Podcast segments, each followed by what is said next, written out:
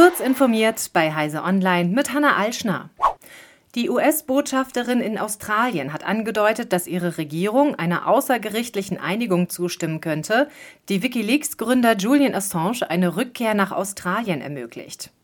Das ist nicht wirklich eine diplomatische Angelegenheit, aber ich denke, dass es absolut eine Lösung geben kann, zitiert der Sydney Morning Herald Botschafterin Caroline Kennedy. Zwar seien die Vorwürfe gegen den Australier schwerwiegend, aber es gibt einen Weg, das zu lösen.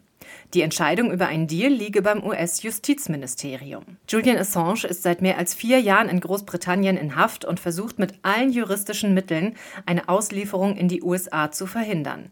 Dort soll ihm wegen Spionagevorwürfen der Prozess gemacht werden. In der Saga um eine unerwünschte Drosselung von iPhones aufgrund angeschlagener Akkus, die seit fast sechs Jahren andauert, ist ein Ende in Sicht, zumindest in den USA. Ein Gericht in San Francisco machte nun den Weg für eine außergerichtliche Einigung frei, nachdem zwei Besitzer des Apple-Smartphones ihren Einspruch gegen einen Deal zurückgezogen hatten. Er soll nun zur Auszahlung von einer halben Milliarde US-Dollar durch Apple an Betroffene führen.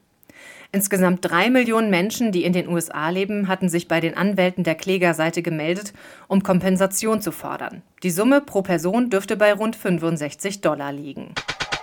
Die US-Sicherheitsbehörde FBI macht auf Betrügereien mit Beta-Versionen von Apps im Kryptowährungsumfeld aufmerksam.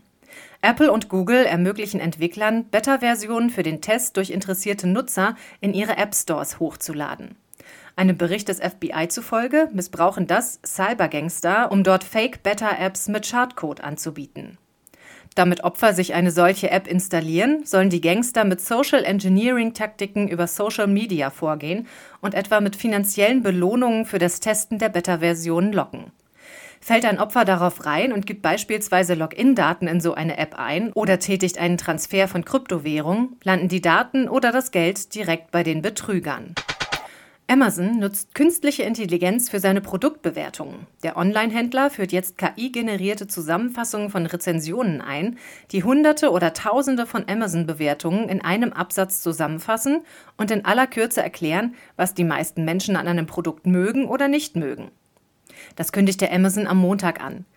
Die KI-generierten Zusammenfassungen wurden einige Monate lang getestet und sind nun für ausgewählte Nutzerinnen und Nutzer in den USA über die mobile App von Amazon verfügbar, teilte das Unternehmen mit. Laut Amazon sind die Kurzresümees für eine breite Auswahl an Produkten verfügbar, so für Fernseher, Kopfhörer, Tablets oder Fitness-Tracker. Diese und weitere aktuelle Nachrichten finden Sie ausführlich auf heise.de.